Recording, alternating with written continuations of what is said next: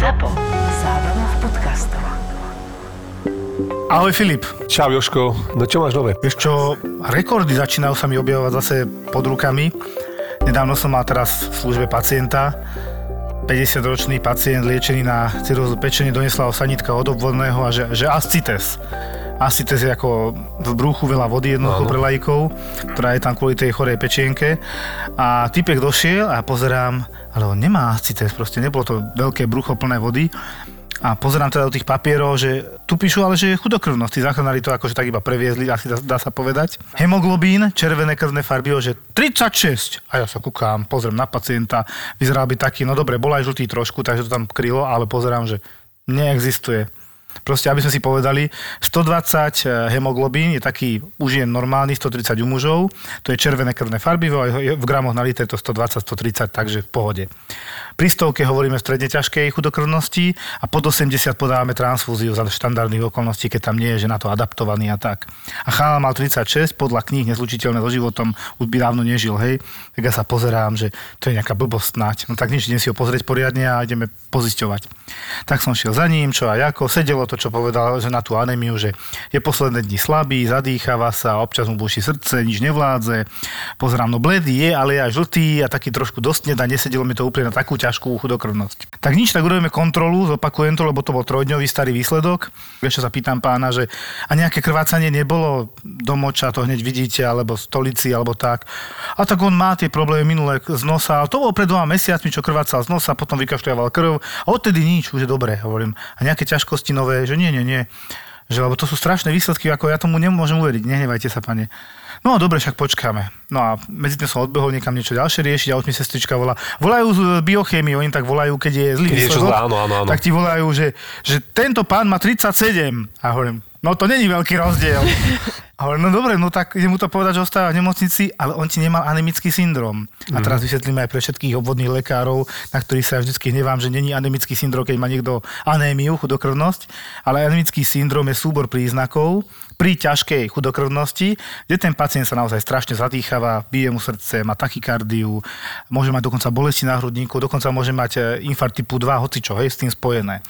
A tento pán z toho nič nemal poriadne. To on proste až po námahe začal pocitovať tieto ťažkosti, aj to minimálne. Čiže on bol tak adaptovaný zrejme na tak nízke červené krvné farby, mm-hmm. že to bolo až neuveriteľné. Samozrejme, že sme ho zobrali do nemocnice, hneď dve krvi dostal hore a bol veľmi rýchlo prijatý. Ja tam vždy píšem, že akutný príjem, aby sa hneď objednala krv a išlo to, lebo to bol nejaká jedna hodina po obede a bohužiaľ už sa blíži služba, tak človek, čo uvažuje dopredu, že aby to bolo zabezpečené. Aby sa tam niekde nezadrhlo na tých výmenách, ako to tak, niekedy presne, sa no a stane. potom zrazu zistí, že ráno, že on ešte furt nedostal krv, tak Hej, to by hej, sa zbláznil z toho. Takže dostal normálne hneď dve krvi, on sa ešte čudoval, že ho berieme do nemocnice. Čiže telo znesie neskutočne veľa, ale musí mať na to nejaký dlhší čas. Lebo toto, keby si takto vykrvácal do len 50 hemoglobín, tak si podľa mňa na zemi ťa resuscitujú a pravdepodobne ťa nezresuscitujú. Tam, kde my, pacienti, bojujeme mnohokrát o život, prináša každý deň príbehy zdravotníkov, ktorí idú v týchto ťažkých covid časoch absolútne na maximum, aby zachránili čo najviac životov. Aj 11 tisíc lekárov, sestier a ďalších zdravotníckých pracovníkov v nemocniciach a poliklinikách Penty. Vďaka skúsenému týmu zdravotníkov a modernému medicínskemu vybaveniu dokážu pacientom nielen s ochorením COVID-19 poskytovať kvalitnejšiu a bezpečnejšiu zdravotnú starostlivosť. Ako? To sa dozviete na ich stránke www.zlepšujemezdravotníctvo.sk, kde sa dočítate viac nielen o zlepšovaní slovenského zdravotníctva či medicínskych inováciách, ale aj o tom, čo dnes prežívajú zdravotníci v prvej línii, ktorým patrí náš rešpekt a úcta. Penta zlepšuje zdravotníctvo a zároveň vám prináša aj túto epizódu podcastu Doktor má Filipa.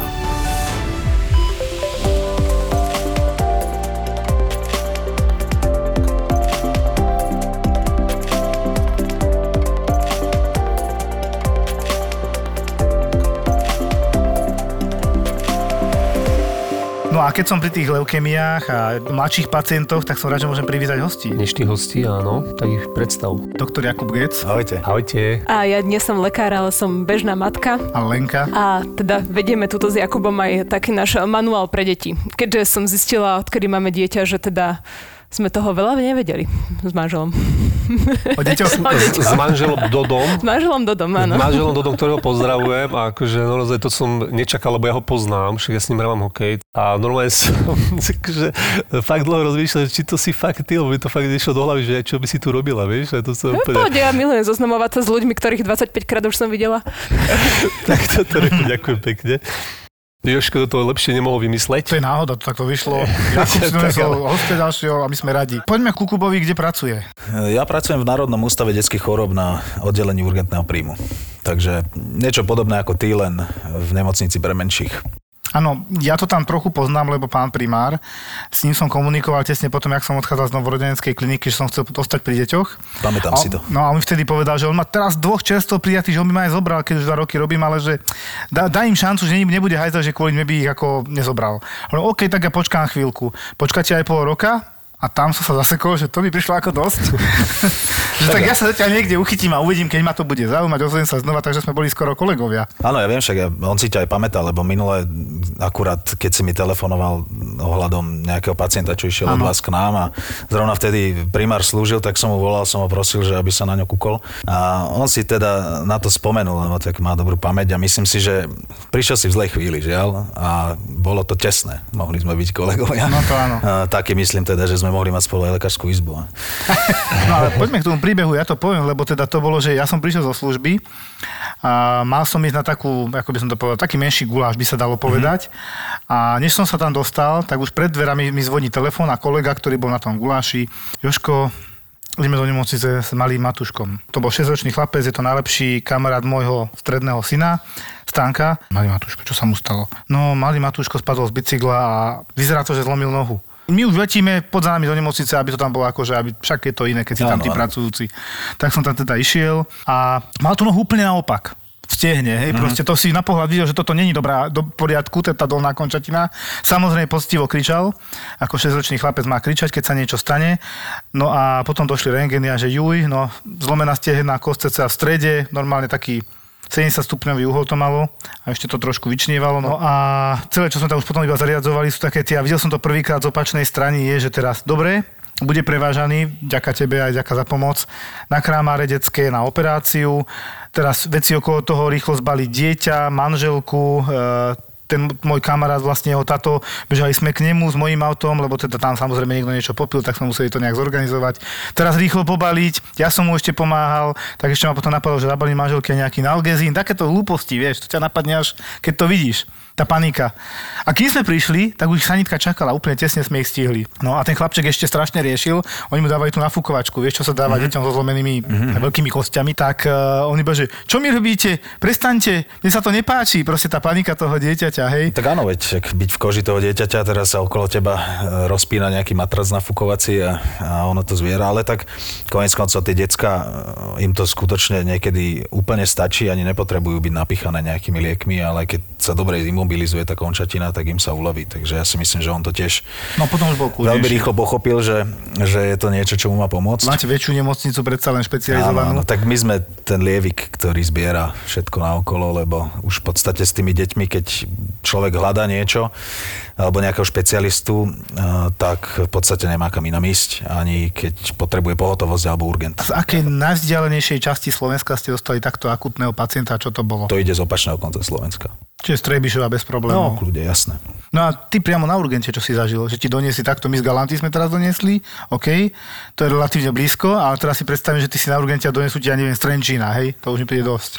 Nie, z Trenčína to sa stáva. Akože Hej? mali, mali sme také aj, že prišli z Považskej Bystrice, alebo uh, tento konkrétne, myslím, že nebol až z Považskej Bystrice, ale to bol práve, myslím, že niekde o, iba od, takže Hlohovec, to nie je až tak strašne ďaleko, ale prišli a niesli prst v sáčku uh, s dieťaťom, ktoré má ofačovanú ruku a prišli vlastne vlastným autom. Hej?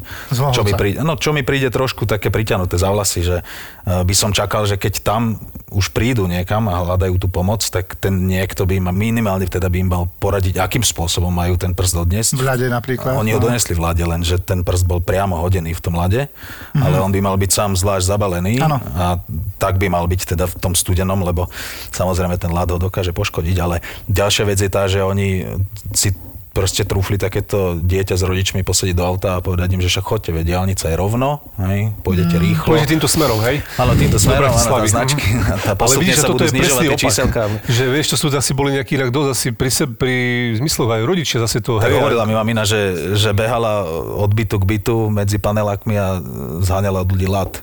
Mňa, mňa toto inak veľmi mrzí, lebo mne sa čudovali, keď som prišiel do Galanty, že som odprevadil pacienta priamo na isku osobne. Hej, že čo tu ten doktor robí, čo chce, čo z urgentu prišiel, tu dobre, no tak dobre, tak komorová tachykardia, dobre, už je buchnutý a už je pri vedomí, a prečo odprevádzam? Že si, kto ho má po ceste buchnúť, keď bolo treba? Určite.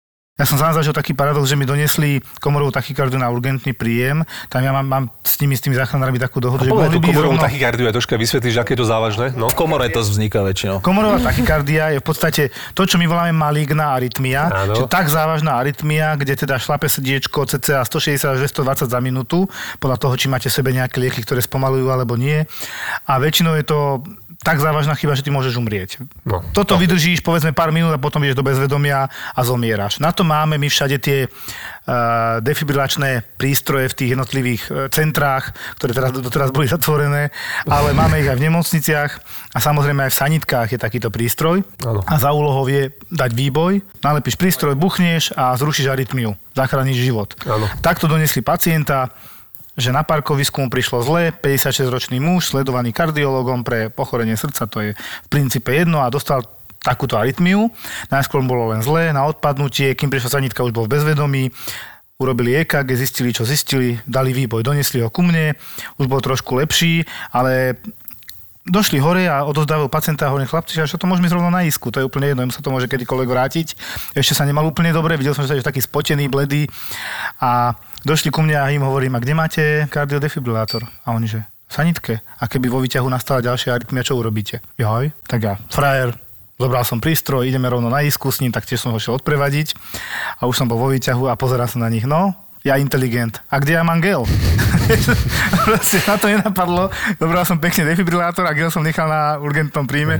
Čiže to sú také hlúposti, detaily, ktoré by ťa mali napadnúť, lebo keď ju tam potom buchne Ale bez gelu, asi to- sa mi nepoďakuje. V tej chvíli by, a možno by sa ti poďakoval, keby otvoril oči najprv, lebo by povedal, že, ho, že prebral, prebral si ma k životu, ale určite by sa ti nepoďakoval potom niekoľko minút, hodín potom, keď by zistil, že je upečený. No. Ale tak tej rýchlosti sa presne takéto veci stávajú, že to sme už veľakrát hovorili, nie? že také banality, čo si proste laik by sa chytil za hlavu, ale to si nevie, nevie si to predstaviť, hej, tej rýchlosti, že naozaj stávajú sa tieto veci. Chýba Áno, niečo, jasné. pokazí sa a ty proste, tak toto býva, no. Mám, mám príhodu teraz s kyslíkom nedávno, teda toto bolo tam ešte pol roka dozadu a má, mali sme takého sanitára, ktorý povedzme, že dobre, neprekvítal IQ, ale to je jedno, makal, hej. Ale teraz sa stala taká vec, že sme tiež odprevádzal, odprevádzal som pacienta, ktorý fakt, že zle dýchal, vtedy to bola embolia do plúc a ideme výťahom. A teraz na mňa pozerá ten sanitár, No, problém. A sa pozerám a saturácia začala u toho chlapca. Bol na kyslíku, na bombe klesať, že 90, 87, 84, 70. A prúdko to klesalo sa pozerám, čo je? Došiel nám kyslík. Akože z bomby. A ja, že, "Ja ťa zabijem, ty si ho dnes kontroloval. Zabudol som. A ja, že, a teraz čo? Hej? Tak som rýchlo, že tlačil som vyťah očami doslova. Hej, hej, hej. Teraz sa smejem, ale vtedy som sa teda nesmial. Vtedy určite nesmial, Utekal som na tú isku, búchal na dvere, zvonil, kľúče som hľadal, proste panika, lebo potrebuješ rýchlo dať na kyslík, na ktorom bol závislý. Ty mi otvorili, rýchlo ho dáme na kyslík. Fakt som šprintoval ohnívačiara so mňou, aj s tou postelou, a s tým pacientom. Rýchlo sme ho napojili, hneď to šlo pekne hore. Hej. Ten chalan už bol chudák fialový, ale dejú sa takéto veci, bohužiaľ. Ja mám napríklad, napríklad také dve, že jedna bola, že presne, že mali sme dosť kyslíku, ale neotvorili ven, ventil, hej, redukčný ventil, čiže v podstate, takže, ale to sme vyriešili pomerne akože rýchlo, no, lebo to riešil sanitár tiež a nejak to chvíľku trvalo, hej, tiež troška išla saturácia dole, ale nebolo to takéto dramatické. A druhé bolo napríklad, že išli sme intubovať, hej, resuscitácia.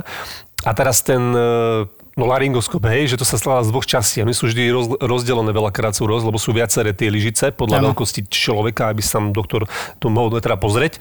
No a Potter vypýtal e, teda tú lopatu a nejakú veľkosť a nesvietilo svetlo, hej, svetielko bola, takže to tiež bolo také poučenie, hej, a to tiež problém veľký, lebo potrebuješ tam vidieť. Áno. A dali sme potom druhú troška menšiu, aj tam nesvietilo svetlo, to bolo akože dosť prúser, ale potom sme to akože, zahrali sme to, hej, samozrejme, airway do úst, predýchávali, rýchlo sme to poriešili a tak. Tak, ale a po, odtedy proste mám poučku zase do konca života, že raz denne alebo raz za dva dní to vždy skontrolujem, všetky tie, som si kontroloval na áre tie lopaty, hej, tie od toho laryngoskopu, Chápem. no, no, no. Ja to zakončím tieto kyslíkové príhody tým, že ner- neraz si aj pacient sám ublíži, lebo nebolo to tak dávno, však COVID frčal a pacient bol na kyslíku stabilizovaný, čakali sme na výsledky, hej, tiekla mu nejaká infúzia, syntofilín, dexamed a tak ďalej.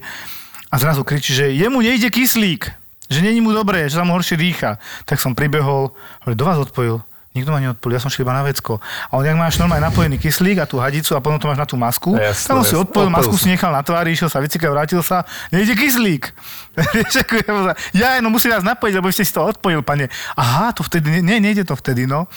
Takže to sú také detaily, ale podstatné, vieš. Akože detail, že si iba odpojíš hadičku od hadičky.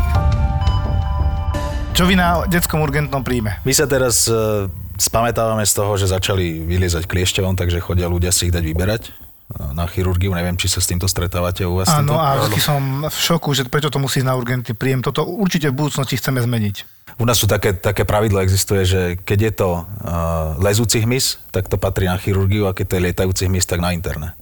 Neviem, či aj u vás je to takto. Ne, u nás je to jasné. Čiže osa, včela, komár, tak to, to ide pediatrom. A, A to, čo na tebe ostane? A to, čo lozí, alebo teda, teda to je napríklad klieš, tak to riešia chirurgovia. A môj názor, že to vie vyriešiť aj pohotovosť. No ja si myslím, že to by mal vedieť vyriešiť rodič doma. To je teraz také obdobie, že začalo toto. Kriticky nám stúpajú všetky tieto de- decka, čo mm, žerú lieky. Akože to mám, ja, ja si robím takú štatistiku, ja už 10 rokov alebo 11. Ko, akože tak za účelom nejakým, hej? Máme taký zošitok, to voláme, že intoxikačný zošit, kde vlastne všetky intoxikácie zapisujeme jednu za druhou a, a štandardne, keď som to otvoril, ja neviem, že máme 35 detí za mesiac, ktoré sa stretnú s nejakou toxickou látkou, či už sú to malé, čo žerú nejaké arielie, persily a neviem, mm-hmm. takéto veci, Vaniše? alebo tabletky, deti, no. alebo, alebo sú to takíto, no a keď si to iba tak očami vždy zbehnem, tak vidím, že sú tam rôzne veci, ne? Potom si to začnem spisovať a, a teraz som, včera som to akurát robil v robote, som otvoril ten zošit a pozerám, že februára to bolo, že požite liekov, požite liekov, požite liekov, požite takto asi 12 dole pod sebou. Dosť. Je to otrasné, ne? tá doba je možno taká, ale A to teraz akurát cez COVID nechodili? Po covide teraz kvázi? nie, oni není, práve, akože- že nie. Teraz cez COVID začali postupne pribúdať. Oni, ale to sú tí tínedžeri, takí od, od 11 vyššie, čo mnohí už majú nejaký problém, že, že sú v tom hľadačiku, alebo teda už ich niekto sleduje, ale, ale v podstate celá tá situácia na nich takto vplýva, že oni sa mm, postupne kantria, alebo teda aspoň majú tú tendenciu, že chcú si ublížiť. No to je akože... A to už je zlé, Skôr také tá, no. tá, a, ale, ale to je to fluidum, ktoré teraz my, my vidíme, lebo, lebo pacientov bolo málo. Hej, to je realita, nebolo ich vôbec veľa, lebo uh, ten COVID u tých detí uh, neprinášal také vážne stavy, že by sme my museli odháňať sanitky od urgentu a tak. Čiže keď už niekto prišiel, tak väčšinou to stalo za to, však tí ľudia sa aj báli o tie deti, ale teraz už sa to začína vrácať do normálu Áno. a začínajú teda už chodiť so všetkým, však tak, jak u vás, okrem teda infarktov, my nemáme ani tieto komorové a predsieňové Arytmie. pivnicové arytmie, ale e, my skôr, ja by som povedal, ja som mal takého chlapca, ktorý sa na mňa usial z postele a mal 32 akcií. Aniž mu nebolo takto, A hej? nič, no.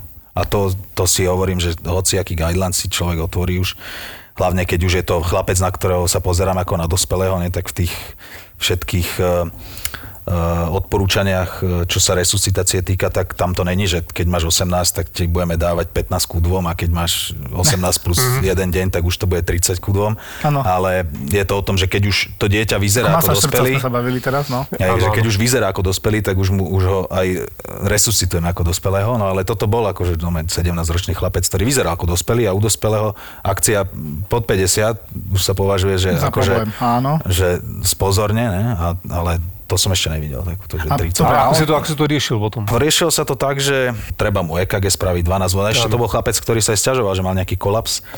A, takže ono to zaváňalo niečím, ale, ale videli ho kardiológovia dvaja, EKG, všetko a tváril sa, že je to fajn. normálka? No, že echokardiografia, A čo bol dobrá. nejaký športovec, alebo Ani nebol športovec. normálny chalan?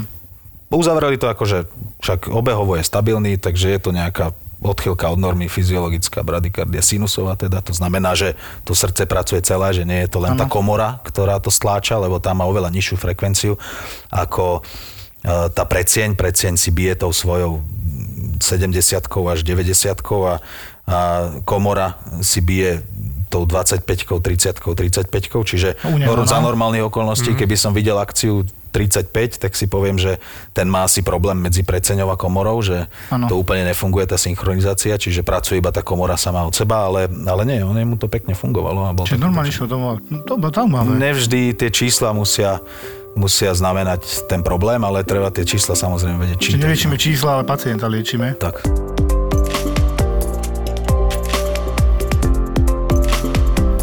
Lenka, ty máš ako staré dieťa doma? Mám 10-mesačného malého Dodyho a je to teraz zdroj zážitkov, musím povedať. Ti veríme. A, a teda informácií, ktoré občas teda čerpame aj túto od Jakuba, ktorý je dosť poblíž vo vedľajšom vchode a Horúca linka, vieš. občas je to horúca linka, ale sme to raz tak spomínali, že v našom bytovom komplexe vieme aspoň o troch pediatroch, ktorí tam žijú a našťastie na jedného máme aj číslo. Ale nie, Ja- Jakub hovoril, že my ho až tak často neotravujeme, ako by sme mohli, i keď e, sú, sú príhody, Napríklad prečerom sme prvýkrát zažili tzv. projektilové vracanie. Hmm. Projektové vracanie proste je vracanie, kde keby ste vystrelili z torpéda, ktoré ide pol metra a viac pred dieťa a pod takým slušným tlakom. Najčastejšie sa bavíme a väčšina sa to zistí v nejakom mesiaci dvoch pilorostenóza, proste mm-hmm. zúženie žalúdka určitej časti, nebudem to komplikovať ďalej. A jednoducho to naozaj na pohľad vyzerá veľmi zle. Popíš nám to teda. Áno, no tak e, dieťatko e, vyzerá najprv normálne. A tento náš konkrétny chlapčec e, veľmi elegantne zliezol z postele, keďže sa to nedávno naučil, tak sa zošplhal, pekne sa postavil k posteli a šlahol to na parkety. Bol to od neho veľmi milé, teda, že to nešlahol do tej postele. Vychovaný, ako Vychovaný škoda, že si nezobral ešte vedierko. tak dal prvú dávku. Som myslela, že teda dobre, tak sme ho nejako pozbierali. A on veselo si precupital do obývačky, dal druhú dávku. Mm. A už sme si mysleli, že dobre, už som prezliekla seba, jeho. Držal sa ma. Vyšli sme do chodby, dal tretiu dávku. Ale konec koncov, teda e, neriešili sme to urgentne tuto s našim dvorným pediatrom, lebo e, už sme predtým sa o tom rozprávali, že keď dieťatku sa zavádzajú nejaké nové potraviny, a, tak mladý pán mal na obed bielko prvýkrát v živote. Mm, a išla to. A zrovna, neviem, on má, on je taký žravý typ, by som povedala, a, a spráskal na obed proste neskutočnú misku uh, zeleniny s týmto vajcom a evidentne mu to úplne nesadlo, keďže sa potom bláznil dve hodiny, tak... To sa hovorí, že bielko mu vybielilo žalúdok. Ale potom už sa zase usmieval, hral sa, tak sme skonštatovali, že A vieš o tom, že to môže byť alergia na bielkoviny Viem, viem. biela? Môj syn to má. A tak sa to prejavilo to isté. Iba mi ukazoval niečo na ústa, respektíve najskôr žene potom mne a ľudke hovorím, že ja mám pocit, že nám chce povedať, že bude vrácať. Ja som to nechcel dopovedať a predviedol niečo podobné ako tvoj. Tak sme len poupratovali a potom sme urobili teda vyšetrenie a zistili sme, že má slušnú alergiu na vaječný bielok, takže to on nemôže aj ďalšie veci, že môže byť. Môže byť, no uvidíme, čo z toho rastie. Keď popravde on už bielok raz mal predtým, ale menšie množstvo, mm-hmm. aj sa menej najedol a celkom to zvládol. Teraz druhýkrát teda nám toto extempore pripravil. Ale on Jasné. rád, ako sme sem cestovali, tak mi manžel po ceste posielal fotku, ako mladý muž chcel dočiahnuť na televízor, tak si podložil robotický vysavač, na ktorý sa postavil a skúšal teda, či nedočiahne takýmto spôsobom, tak ja ešte čakám, že čo nám toto dieťa prinesie v najbližších mesiacoch za radosti. Ty si vlastne im poradil, vieš, že ty si im poradil, že čo majú robiť. Tak Možno, že takí iní lajci by s tým utekali na urgent. aj utekajú. No. No, to verím. Utekajú, to je jasné. Oni, mnohí utekajú, oni utekajú z Lebo to dieťa to ešte- Jasné, ale ja sa na nich nehnevám, lebo to dieťa je, je ten najväčší problém, ktorý oni v tej chvíli vidia. Oni to vyhodnotia ako tú maximálnu prioritu, aj keď je to o druhej v noci a oni nerozmýšľajú. Proste uh, vidia to dieťa, ktoré sa trápi, idú. Takže či už je to uh, 16-ročná slečna, ktorá jej sa zalomil neched a ona ju to bolí jej o 3 v noci a manikúru, manikúru otvárajú až, až na druhý deň o 9. Tak, a to ste nemohli počkať do rana, no, no neveď, na to ste tu, ne? Akože to je odpoveď na túto otázku, hej, že na to, my, my sme na to tam, aby sme, aby sme teda pofúkali, vydezinfikovali a zalepili, lebo, lebo my manikúru nerobíme teda. Hej, ale, tak, ale nie, všetky tie ostatné veci teraz, keď sa k tomu vrátim, že áno, malé dieťa, projektilové vracanie, to je jedna z vecí, ale aj dieťa s teplotou. Žiaľ, uh, nie všetci si to pamätáme, keď sme boli deti a mali sme dva roky a mali sme teplotu. A ani tí rodičia si to teda asi ne, Zabudli. častokrát nepamätajú. A ešte tu je aj taký ten ďalší uh, fenomén, že, že veľa ľudí uh, teraz žije tam, kde sa nenarodilo, hej? čo možno kedysi až tak často nebolo. Nemajú tu tých starých rodičov po ruke, nemajú tu, nie je to už tak, jak to možno hej. bolo niekedy, že sa vedeli radiť. A zase povedzme si, že teraz tu máme aj sociálne siete a barš čo, však na niečo sú dobré, nie?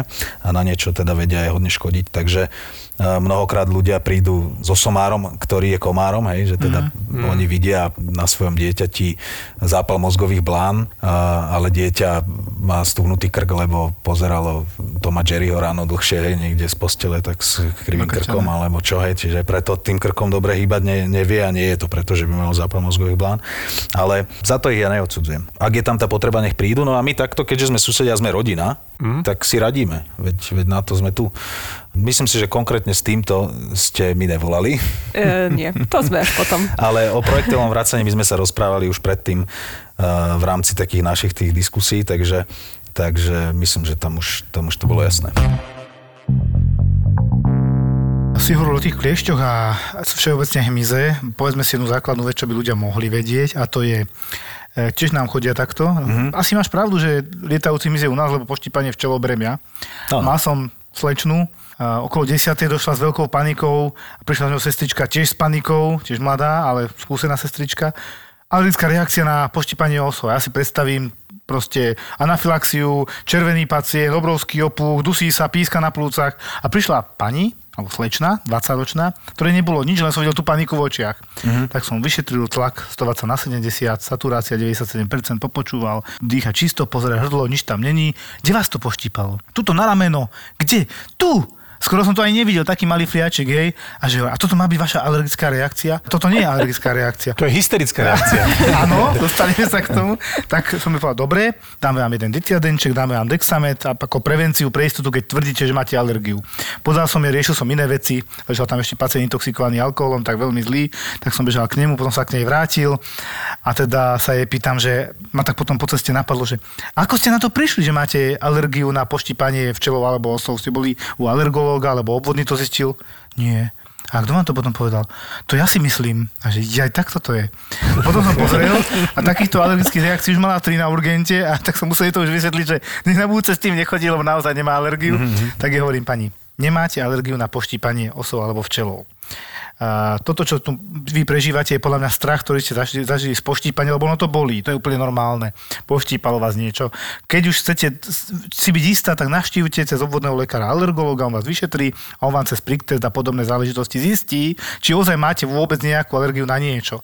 Tak som jej to vysvetlil, chcelo to veľkú dávku trpezlivosti mm. a myslím si, že a verím, že pochopila. Prečo taký pacient príde, a tá sestrička presne, že vieš, pacient také oči Ona s ním, rozpleš, ona- a ona si, vieš, sa, pre, to sa premostí na tú sestričku, no a tiež potom rozpleštené oči Áno, áno. a presne rozmýšľa. A to je potom o tom, že musí sa s tým nejak ona No, a teraz vidíš dve ženy, Áno. so štyrmi obrovskými očami a strachom v nich Áno, áno. a musíš to riešiť. Ale priznám sa, dobre, keby som nerobil 11 rokov na urgente robil by som pol roka, tiež by som bol možno vystrašený z celej tej Áno, lebo to situácie. ťa- to ťa úplne- Ale už keď si videl zo pár anafylaktických Áno, áno, áno. reakcií, tak vieš, že táto pani, čo na teba rozpráva, chodí, je bledá, normálna, hej, takže asi nebude mať anafylaktickú reakciu, ako sa to na, navonok môže javiť. No. No, no, no. A potom, to som našťastie neriešil ja, teda prišiel kliešť o jednej v noci a nahnevaný chirurg mi, tak ja som ho tam stretol, že bože, kliešť o jednej v noci.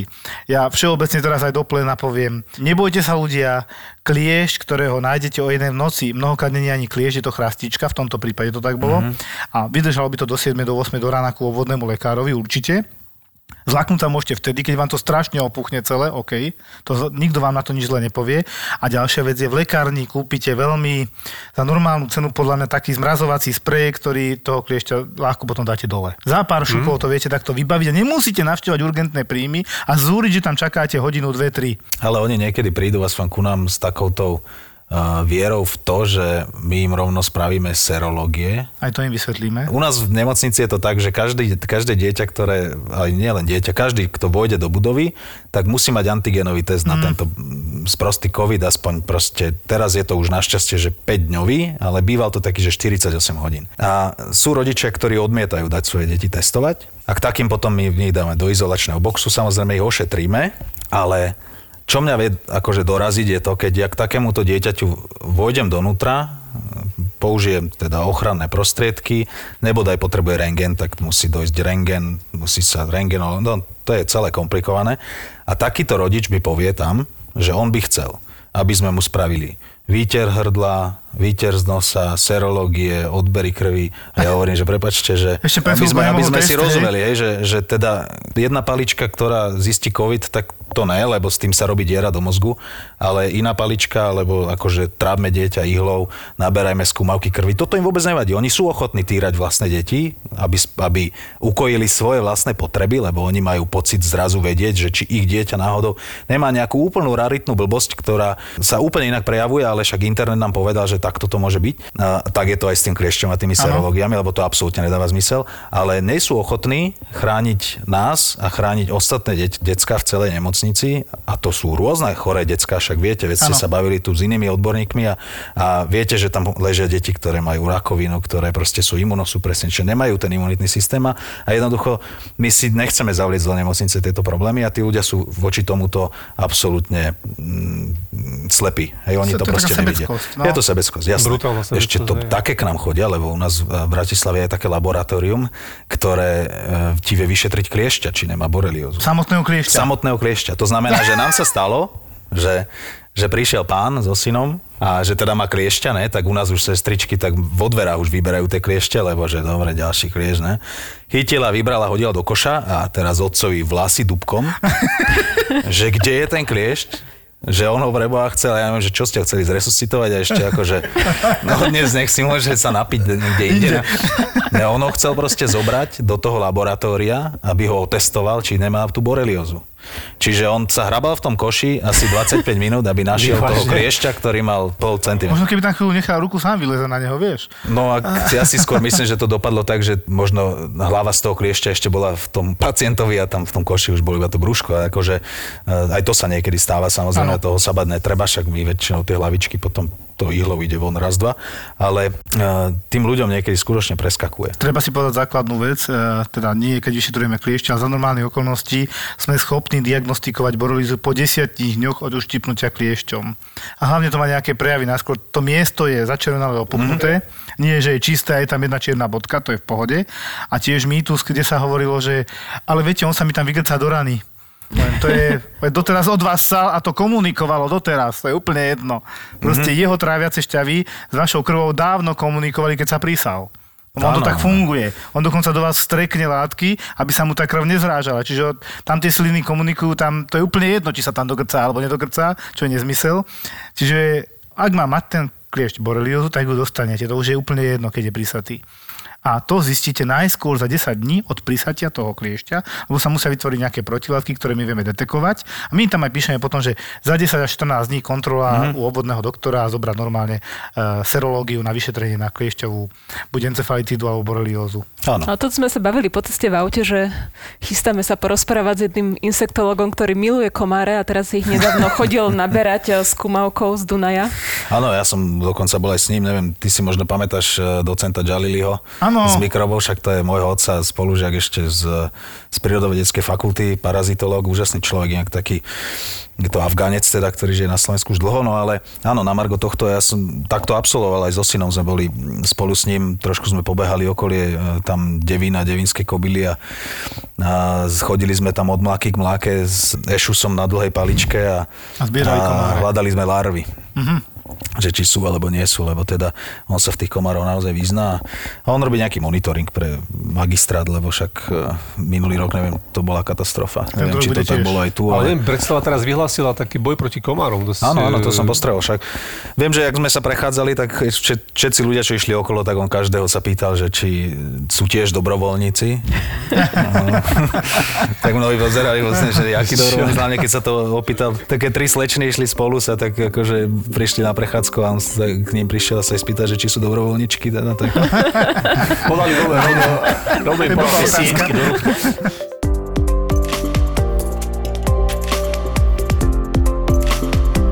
Filip, dáme mu najčastejšiu otázku. Dajme mu teraz tú najčastejšiu otázku, teraz je ten Takže čas. taký najbizarnejší príbeh na urgentnom príjme dieťa, čo ti tak v hlave hneď ubije. Ja viem, že to je možno také akože že to už sme počuli šeličo, ale zaujal ma jeden takú, ja mám, teda ne ja, ale máme doma jednu takú činku, 1,5 kilovú z Decathlonu, neviem, dobre. poznáte to? Áno. Tak teraz si predstav ten rengen, taký ten z profilu robený, ne? Ten, vidíš tam ten prierez tým ľudským telom a tam dole v tej panve nám je tá 20 cm dlhá, 1,5 kilová činka, no je taká, tá, také tej modrej farby, Áno. neviem, toto vyrába presne, ale... Tam viem asi, no. No chlapec, neviem, A to bolo ako, že v 15. dutine brúšnej sa to nachádzalo niekde Áno, dole, hej? áno. No konkrétne sa to nachádzalo už niekde v kolom sigmoide, myslím v Sigme to mal, alebo kde. Čiže no v hrubom čreve, hej. No a ja nemusím sa pýtať, ako sa to tam dostalo. Pýtaj No z dola, tak- nie z hora, ale z dola teda. Koľko ročný? Tínedžer, 15 Aha. myslím, tak 14, Ty 15. kokšo. Lebo mali sme aj takú slečnu a to tiež tie koktejlové lyžičky a to keď som videl je rengen a koktejlová lyžička v žalúdku, no má na tá, ale to má koľko, 20 20 cm? cm. Mám takú doma, môžeme ju odfotiť. Tak toto sú pre mňa záhady. Že Slečna najprv tvrdila, že niečo už škrabalo v krku, že tak sa chcela poškrabať, ale bulimička, lebo bulimičkám sa to stáva niekedy, že teda ona, keď potrebuje sa povracať potom, ako Čiže sa toto išlo z najedla, hora zase, hej? toto zase išlo z hora. Hej. To sú takéto uh, tie A kuriózne... uviazlo je to v krku? Či to Nie, jej som. to zapadlo nome do žalúdka. Počujem čo, gastrofibroskopia? a No tak? jasné, to už potom treba Kokos. takto... A tá činka inak to zase je taký dobrý tréning aj na zvierač, nie? Akože také závažné udržať kilo a polo, vieš, takže je tam áno. hĺbka. Tak vieš, niekto keď ide behať, tak tie činky drží v ruke, niekto si Jasné, dá tie závažné na zaťažiť. A nohy. nechceš, niekoho to nebaví v rukách proste. Ja som myslel, že sa to týka viac dospelých, úprimne, takéto veci. Nie, nie, nie. De- decka experimentujú hodne. Chlapec e, takýto minule prešiel cez náš urgent, ale v podstate až na chirurgii sa zistilo, že čím bol intoxikovaný on. Takže väčšinou oni končia uh, u nás na urgente sa detoxikujú deti, my máme tie expektačné lôžka, takže všetky opité deti a neviem inak všelijak svetované, tak tie ležia u nás. Toto bol ale konkrétne chalan, ktorý, ktorý mal úraz. Hej, on mal nejakú komočku, proste mal otraz mozgu, takže on išiel ležať na chirurgiu, ale keď sa prebral, tak sa opýtali, že čo si dal, lebo však bežný screening rok nič nenašiel.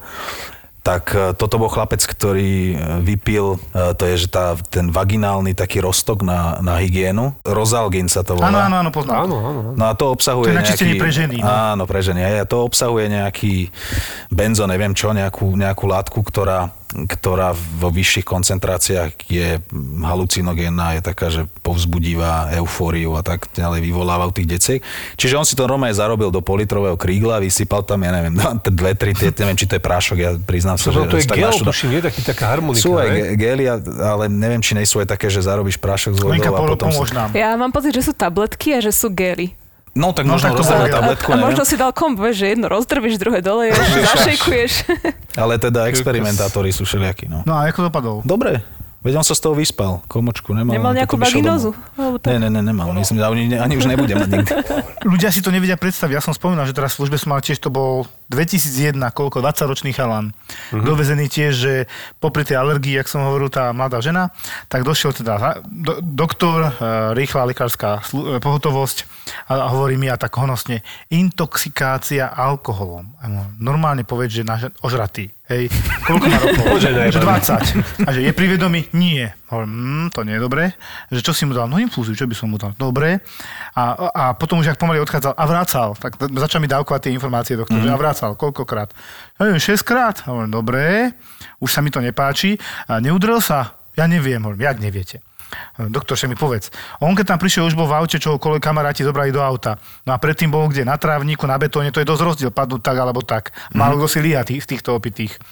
On nevie, hovorím, dobre, tak mi pomáha veľmi. Tak nič, tak som si išiel pozrieť hlavu, všetko, že či nie nejaký úraz.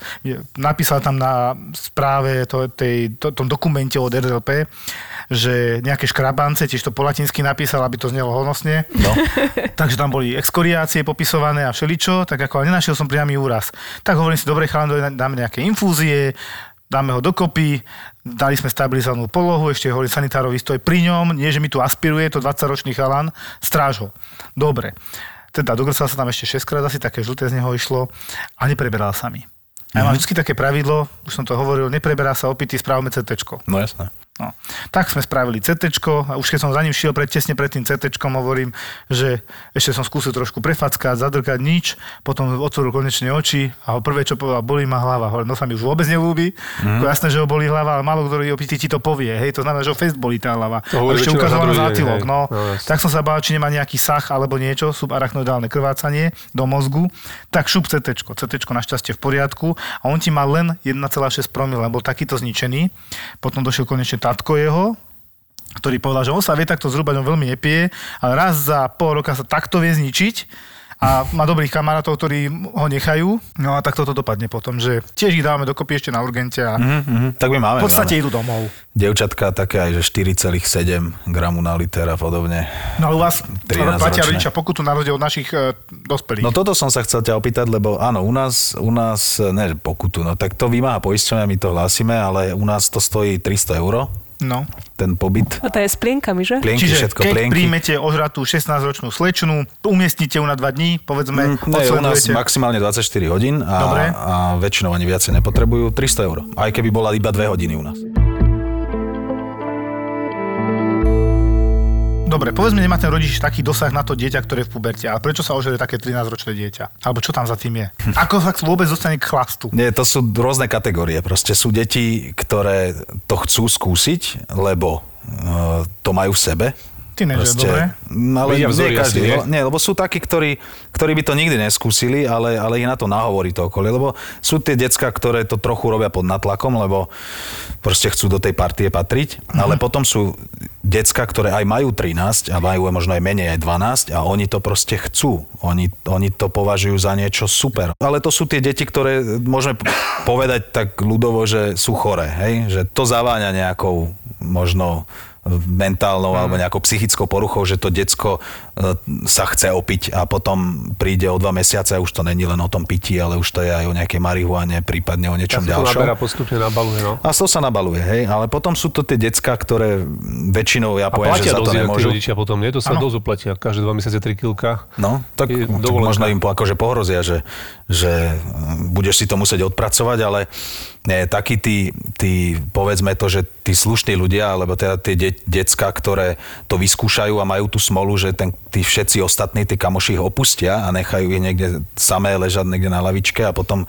oni namiesto toho, aby ich tá partia odprevadila domov, tak jak to bolo za, nasi, za našich čias, Ako to robia zvykom, kamaráti. tak e, namiesto toho ich nechajú niekde ležať a potom, potom ich doveze sanitka a už je to halo, halo. A, a, ale tým deťom to je väčšinou ľúto. Napríklad, keď sme pri tomto platení, tak minule sa nám stalo, lebo oni platia aj, aj tú sanitku. Im, im dojde účet aj za tú sanitku. A takto sa nám stalo, že slečna sa opila niekde pri jazere, pri, niekde na záhorí, tam mm, nejakom Mikuláši Plavecko alebo štvrtku, neviem, kde presne, a dovezol ju vrtulník Jú. pretože nemali voľnú posádku. Pri vode a v bezvedomí, tak toto keď niekto povie na koske, zavolá na e, krajské operačné stredisko, tak a teda tínedžer, neviem čo, e, vozy sú ďaleko, pekné počasie, slnečko svietilo, tak vrtulník zlietol. A to, to sú pálky. Mne sa zdá, že 1300 eur. Cez tisíc, a ja, ja, ja si niekde pamätám 1500, ale Cesta vrtulníkov navyše si to ani nepamätá. no veď to je na tomto najhoršie. To je dobré zlé, no.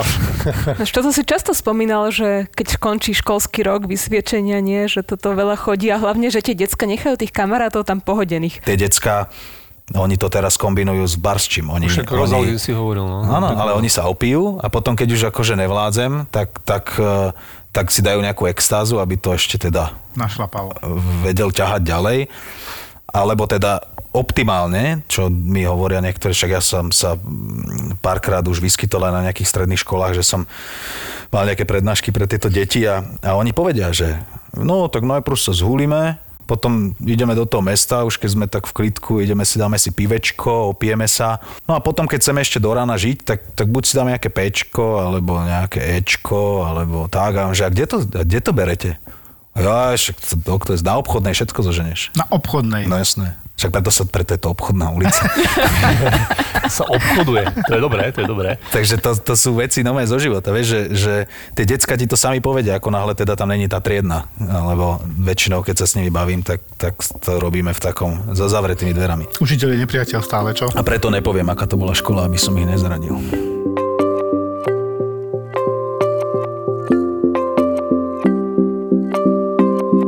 nezradil. ste máte ale aj taký pediatrický podcast, to sme chceli povedať o detičkách. Ale vy ste to už to preberali, ale ja som to mal jeden taký z otázok. Teraz bola tá téma COVID, post-COVID, PIMS, mm. či tieto termíny, viete aj tu niečo o tom povedať? Mali ste, mal si takéto prípady možno aj ty, alebo... Chodili tie decka s covidom, ale, ale zriedka, kedy potrebovali nemocnicu a ak, tak to boli väčšinou uh, deti také, čo mali chirurgický problém, hej, že bol doma s covidom, ale ľahký priebeh, ale pritom si mm-hmm. zlomil ruku alebo ano. skákal po gauči a tak. Čiže nie je bezprostredne s tým spojené, že nemôže dýchať z covidové plúca a tak ďalej.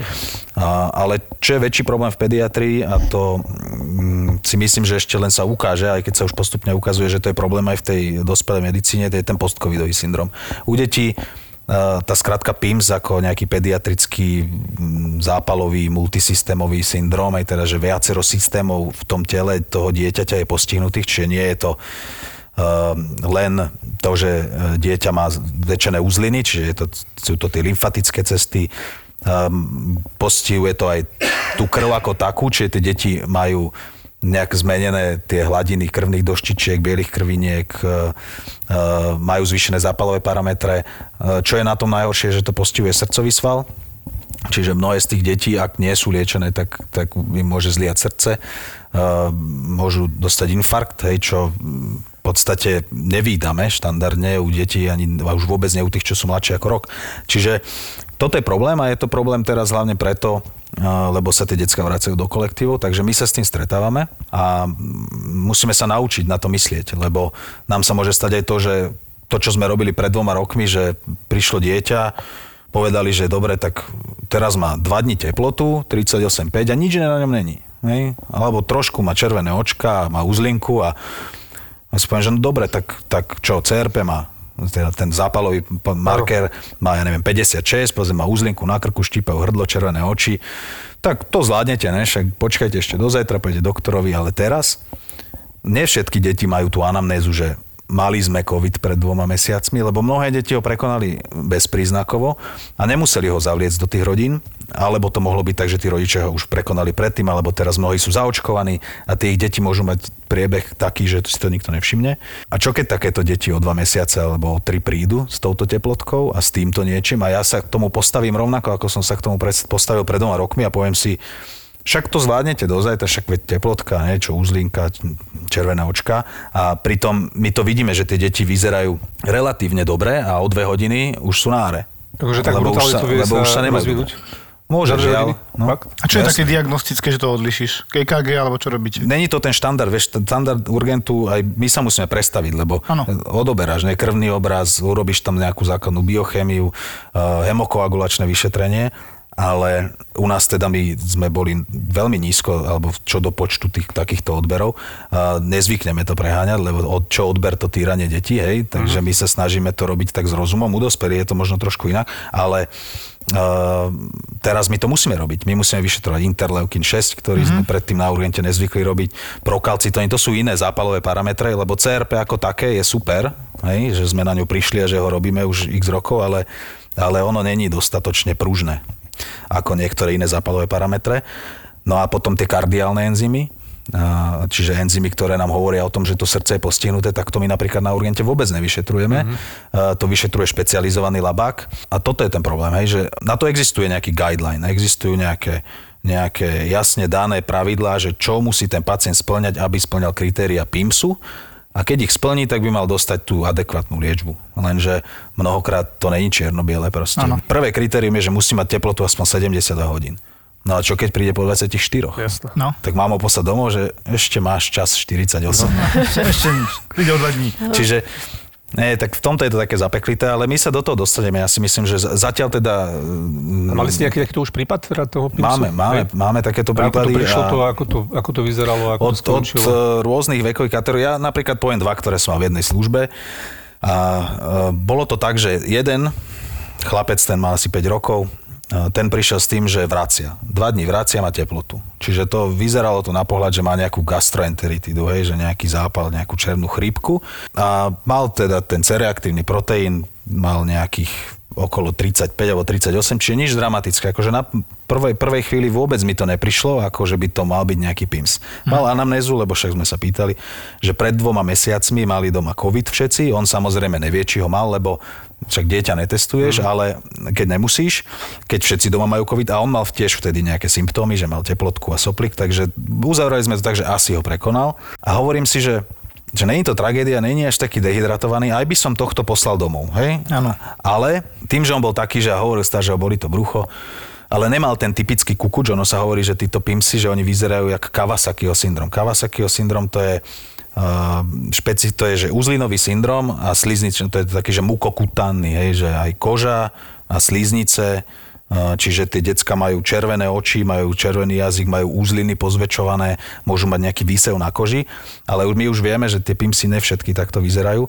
No a tento vôbec nemal výsev na koži, nič, mal trošku červené oči, ale však ktoré decko, ktoré plače, nemá červené oči. Čiže PINS máva štandardne kožný prejav nejaký, hej? Tak je definovaný, akože, že to je Kawasaki-like, hej, že akože uh-huh. Kawasaki podobný syndrom, ale nemusí to tak byť. Hej, a tento to napríklad nemal. Čiže ja som si povedal, že dobre, máme expektačné lôžka, predsa len vracal, je už druhý deň, takže dajme ho tu na naše expektačné lôžko, dáme mu nejakú infúziu, trošku ho povzbudíme a spravíme mu nejaký kompletný odber. A v ten istý deň došiel úplne iný chalan, ten mal neviem, už 12 alebo 13 a ten mal teplotu iba 12 hodín, okolo 39 a, a tam zase išlo o to, že, že on mal maminu neurologickú sestru a ona sama prišla s tým, že či to nemôže byť ten PIMS. A ja hovorím, že však môže, len je to akože časovo ešte to trvá príliš krátko, ale hovorím si, že dobre, tak, tak poďme mu spraviť kompletný odber, aj keď za normálne okolnosti, čo 12 hodín má teplotu, 13-ročné dieťa, štípe v hrdle. Nič, jasné. Tak ešte by som ich zastavil v odverách na urgente o 11. večer, že prepačte, ale obvodný lekár pracuje zajtra o 7.30, tak choďte tam. Áno, áno čo samozrejme nemôžem urobiť, ale, ale tak sme ho nabrali a zistili sme, že splňa tie laboratórne kritéria na to, že má PIMS, tak tak rovno išiel na príjem. Medzičasom ten chlapec, ktorého sme expektovali, čiže sme ho akože mali ten na ten, ten 5-ročný, tak ten medzičasom výsev, oči škaredé, Uzliny mu navreli, proste začal sa cítiť oveľa horšie, mal prudké bolesti brucha, potom sme mu kontrolovali ešte tie zápalové parametre, ktoré stúpali prudko hore Takže sme sa rozhodli potom prijať na, na detskú kliniku a o niekoľko hodín z tej detskej kliniky ho potom stiahovali o, o dve poschodia nižšie ešte pod nás, teda o jedno na, na áro, mm. akože na, na detské áro, lebo, lebo skutočne sa nemal dobre. Obehovo začínal byť nestabilný, lebo on mal aj postihnutie toho srdca, oni mu potom dorobili tie kardiálne enzymy a, a jeho to proste seklo týmto spôsobom. Čiže dvaja úplne iní pacienti mm-hmm. a pritom takí, ktorí za normálnych okolností, hovorím normálnych, pre spred dvoch rokov by e, vo mne nevzbudzovali nejaké príliš veľké emócie ale teraz to už musíme proste všetko... Ty si rozhodol dobre, to bolo super. Áno, no, to, za to som rád. To sú tie to... skúsenosti, to tomu, keby tam nerobil toľku dobu, tak to inak vyzerá. Toto my sme možno aj spomínali v našom podcaste, že to veľmi často postihuje, ako jak hovoril, e, deti takého toho škôlkarského veku uh-huh. a potom tínedžerov. Že to sú také akože, uh-huh. jasné, že to môže, môže byť odchýlka, môže byť medzi tým, ale toto sú také typické typické tie vekové hranice. No my sme sa akože tiež doma triasli, lebo um, nejakou nešťastnou náhodou som ja chytila v decembri COVID, niekde asi ceste 50 metrov vo vchode s kočikom. Mm, a ináč si to nevieme vysvetliť. A potom uh, manžel mesiac na to. No a teda nevedeli sme, že či mali prekonal, neprekonal, vtedy mal 6 mesiacov, uh, 7. Tak sme teraz mali... Tak to... Radšej o postcovidovom syndrome ani tak, nehovoriť. No. no, tak sme to vtedy, keď to chalani nahrávali a hovorím, že ja toto nemôžem ani počuť, keď som to potom počula, keď som to strihala. A, ale teda sme občas ho tak pozerali, že či je v pohode, lebo tak Tak už to pracuje tej hlave určite. No, to je, no je to, to je, je to veselé. A pri takom malom dieťati, no človek nikdy nevie, však vidíme teraz v Brazílii, jak to tam vyzerá.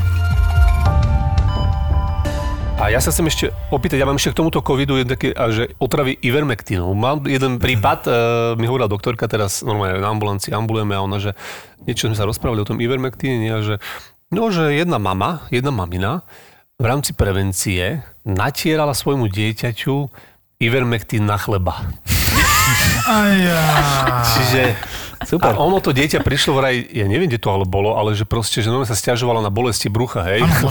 že, každý deň asi, vieš, také masielko namiesto masla ako Ivermectin, alebo neviem, ak sa mám predstaviť. No a toto, takže toto ma tak zaujalo, či náhodou si takéto niečo Ne, nemali, to takéto halúze. Lebo je už taký celkom extrém, myslím, Ty že čo týka prevencie. No dobre, povedzme si, aké má toxické účinky ivermectin, ako to funguje. Nám to Aké, skrátka- aké má toxické účinky maslo? Že čo je napríklad lepšie, hej? Maslo lepšie, skoro žiadne toxické účinky. No ale ivermectin funguje ako neurotoxín na parazity. Hej, tak to bolo primárne vymyslený, tak to aj funguje v Afrike a podobne. A on funguje tak, že my máme hematoencefalickú bariéru, my cicavce, čo parazity, ktoré nás vyciciavajú, nemajú. Čiže oni spôsobia tomu parazitu, že sa nie je schopný prostredníctvom toho, tej neurotoxicity nájsť, on nevie ovládať tie svoje sacie, žuvacie aparáty, ten parazit, a on umiera od hladu a zomre v tvojom tele, hej, alebo na tvojom tele.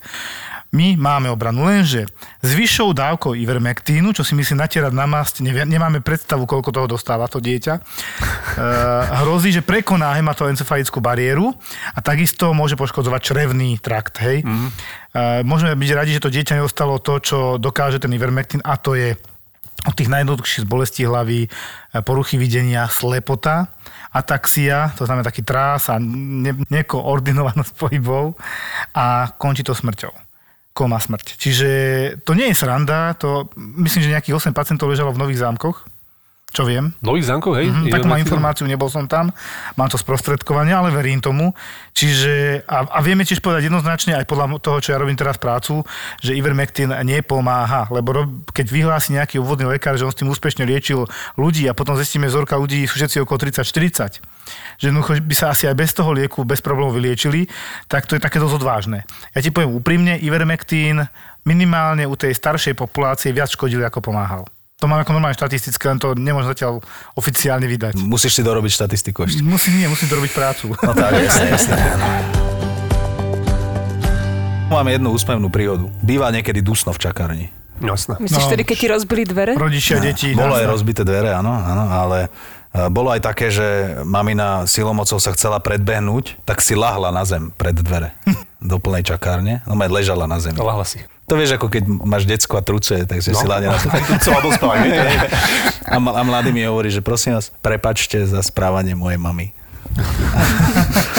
Ale mal som aj takého a to, toto, my máme totiž tam kamery, ne? A pozeráš na tie kamery, máš tú chvíľku, pozeráš, že keľu, že plná čakáreň zase. A vidíš, jak tam vchádza donútra člen tej našej marginalizovanej skupiny obyvateľstva iba v trenkách, hore bez, ne? s dieťaťom, leto, šlapky. Mm, klasika. a prvé, čo ťa napadne, je, že no tak to bude prúser. že toto ne, že to nebude dobré, lebo veľa ľudí tam.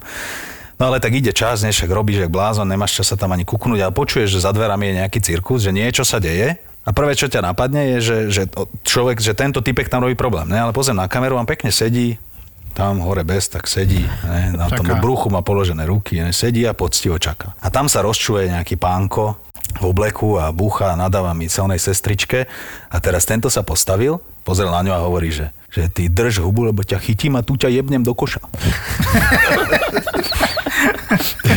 A zrazu, vieš, mne sa úplne zrazu si hovorím, že veď... To niekto urobil za teba? A, ale, ale, ale, ale, že, ale kto hej, že to čakal urobil? si problém inde, hej? Že kto to urobil, vieš, že, Áno, áno. že úplne to ťa vie prekvapiť To je to milo. škatulkovanie, vieš, a potom áno, si áno, úplne také, z toho také škatulkovanie, ktoré, Príjemne. ale už som sa naučil. No, podcast robíš. Áno, ale to je tu Lenkin, eh, Lenkina práca, lebo to bol jej nápad. My ako občianske združenie sme potrebovali niečo vymyslieť, nejakú robotu a, a v rámci tejto celej koronakrízy, tak eh, my ako občianske združenie Koza na strome, eh, tak, eh, tak sa volá to občianske združenie. Dobre. Lenka prišla s nápadom podcastu, takže ona nech tomu niečo povie. Áno, to bola taká situácia, vzniklo občianske združenie Koza na strome, ono vznikalo niekde v dňoch, kedy som sa išla vygrtať z podoby, lebo som otehotnela. Popri tom, jak sme toto tvorili, tak prišla táto koronakríza a keďže moja predošlá profesia bola v tomto uh, komunikačnom svete, tak si hovorím, že no, chlapci, potrebujeme niečo robiť. Ja sa na tej materskej nehovorím, že nudím, ale tak akože Zblázním? Zb- Chcel, chce, chce to nejaký filter, a tak sme vymysleli podcast Pediater na Vandrovke, keďže Jakub rád chodí s tými ruksakmi po horách, kade tade aj s kolegami. A dobre sa mi k tomu vyrábalo logo. Tak sme vymysleli podi- pediatra na Vandrovke a teda poskytujeme rodičom aký taký manuál na tie deti, lebo teda ako my, ako začiatočnícky rodičia sme teraz zistili, že veľa toho neovládame a radi si necháme poradiť. A Možno aj... také užitočné informácie, Áno, vieš, lebo strašne veľa máš informácií a tí rodičia, veď vieme, Mm. to čerpajú, ťahajú a nevedia si z toho vybrať to, čo je vlastne podľa mňa dôležité. Počul som o týchto Fialové slony a tak. Chystáme sa teraz aj volať a, nejakých špecialistov, odborníkov, Čiže máte tam tom zastrešené priamo pediatrami. pediatrami, Mhm, super, presne super. tak. Chystáme sa na nejakých kožných, uh, očných a kadejaké také highlighty. Začali sme od tých najmenších detí, že čo sa s babetkom deje po porode, čo s ním robiť, keď si ho donesete domov a obidvaja rodičia pozeráte na to vajíčko, že hopa, čo teraz? Toto bude, toto tu asi ostane. A, a tak ďalej. Potom sa kľúčkujeme tými všelijakými mini detskými témami a teda pokračujeme ďalej, ako to dieťatko rastie, teda aj to naše. Koza na strome je vlastne To je občianske združenie. združenie a pediatr na Vandrovke je váš podcast. Mhm, tak. A tam prebráte napríklad aj také veci ako očkovanie a antivaxery a maminy a toto, hej? máme Takže sa tam- tam môžu vypočuť. Jedna z mojich obľúbených tém. No a vieš, ak tomuto tu niečo takéto povedať, lebo to bolo tiež veľmi časté a celkovo to je taká téma, nie? že teraz je to moderné. Vieš čo, môj názor je jasný. Očkovať treba a očkovať treba všetko, čo očkovať vieme a čo sa očkovať dá, pokiaľ na to neexistuje normálna a medicínou založenou na dôkazoch potvrdená kontraindikácia, čiže nie je nejaký blud napísaný niekde na internete, takže ja sa rád rozprávam s tými ľuďmi o tom, lebo však každé dieťa iné, ale vo všeobecnosti u mňa platí treba očkovať, takže rodičia, očkujte svoje deti. Tak, veľmi pekne ďakujem. Aj my, aj my. Ďakujem pekne. Díkes. Ďakujeme. My sme ZAPO. To nám volajú Evelina Peťa, že chcú nahrávať nové Jau PS to bolelo. To my sme dali dohromady Travelistana a Paliho Bruchalu v cestovateľskom podcaste Choď do. Na to, aby ste si naplno vychutnali tento podcast, vám stačia dve veci. Kľud a dobre vychladený Budweiser Budvar originál. Každý týždeň pre vás nahrávame novú epizódu vašich obľúbených podcastov Doktor ma Filipa, Borisa Brambor alebo Marakua. Ak máte chuť na dobré víno, skúste Radošinský Klevner. Ak máte chuť na fakt dobré víno, skúste Radošinský Klevner Gold v e-shope pivnica radosina.sk. Vďaka nám nedýchate, keď počúvate ďalší diel Vražedného psyché. Nás si vybrala Kristýna Kevešová, aby sme pre ňu urobili podcast Profil zločinu. Miesto činu treba dezinfikovať a je jedno, či je tým miestom činu kúpeľňa, detská izba, pelek pre psa alebo posilka. Profil zločinu ti prináša prémiová švajčiarska dezinfekcia Sanosil bez alkoholu a bez chlóru. My sme ZAPO. Zábava v podcastoch a sme fakt dobrí v tom, čo robíme. Žijeme pre podcasty non-stop 24 hodín denne. By the way, teraz je 22.07, keď toto nahrávam. A vieme tie podcasty robiť. Hovoria za nás čísla. Za dva roky máme 10 miliónov vypočutí. Aktuálne už robíme 800 tisíc vypočutí mesačne, čo je neuveriteľné. Z toho viac ako polovicu tvoria nové premiérové epizódy, ktoré v tom mesiaci zavesíme, čiže vieme vám garantovať 400 tisíc vypočutí s vašou reklamou za jediný mesiac. Je to veľké číslo, veľký záväzok, veľká zodpovednosť, ale najmä veľká radosť. My sme pyšní na našu prácu, na naše čísla, chceme sa pochváliť a už to chce len vašu dôveru. A úplne na rovinu hovorím, chceme vaše peniaze. A keď zaspendujete, garantujeme, že valcujete. podcastoch SK lomka reklama. Nenávidím Saifu, že zaviedol výraz lomka. Lomka. Čo je to za slovo? Lomka. ZAPO. Zábrná v podcastovách.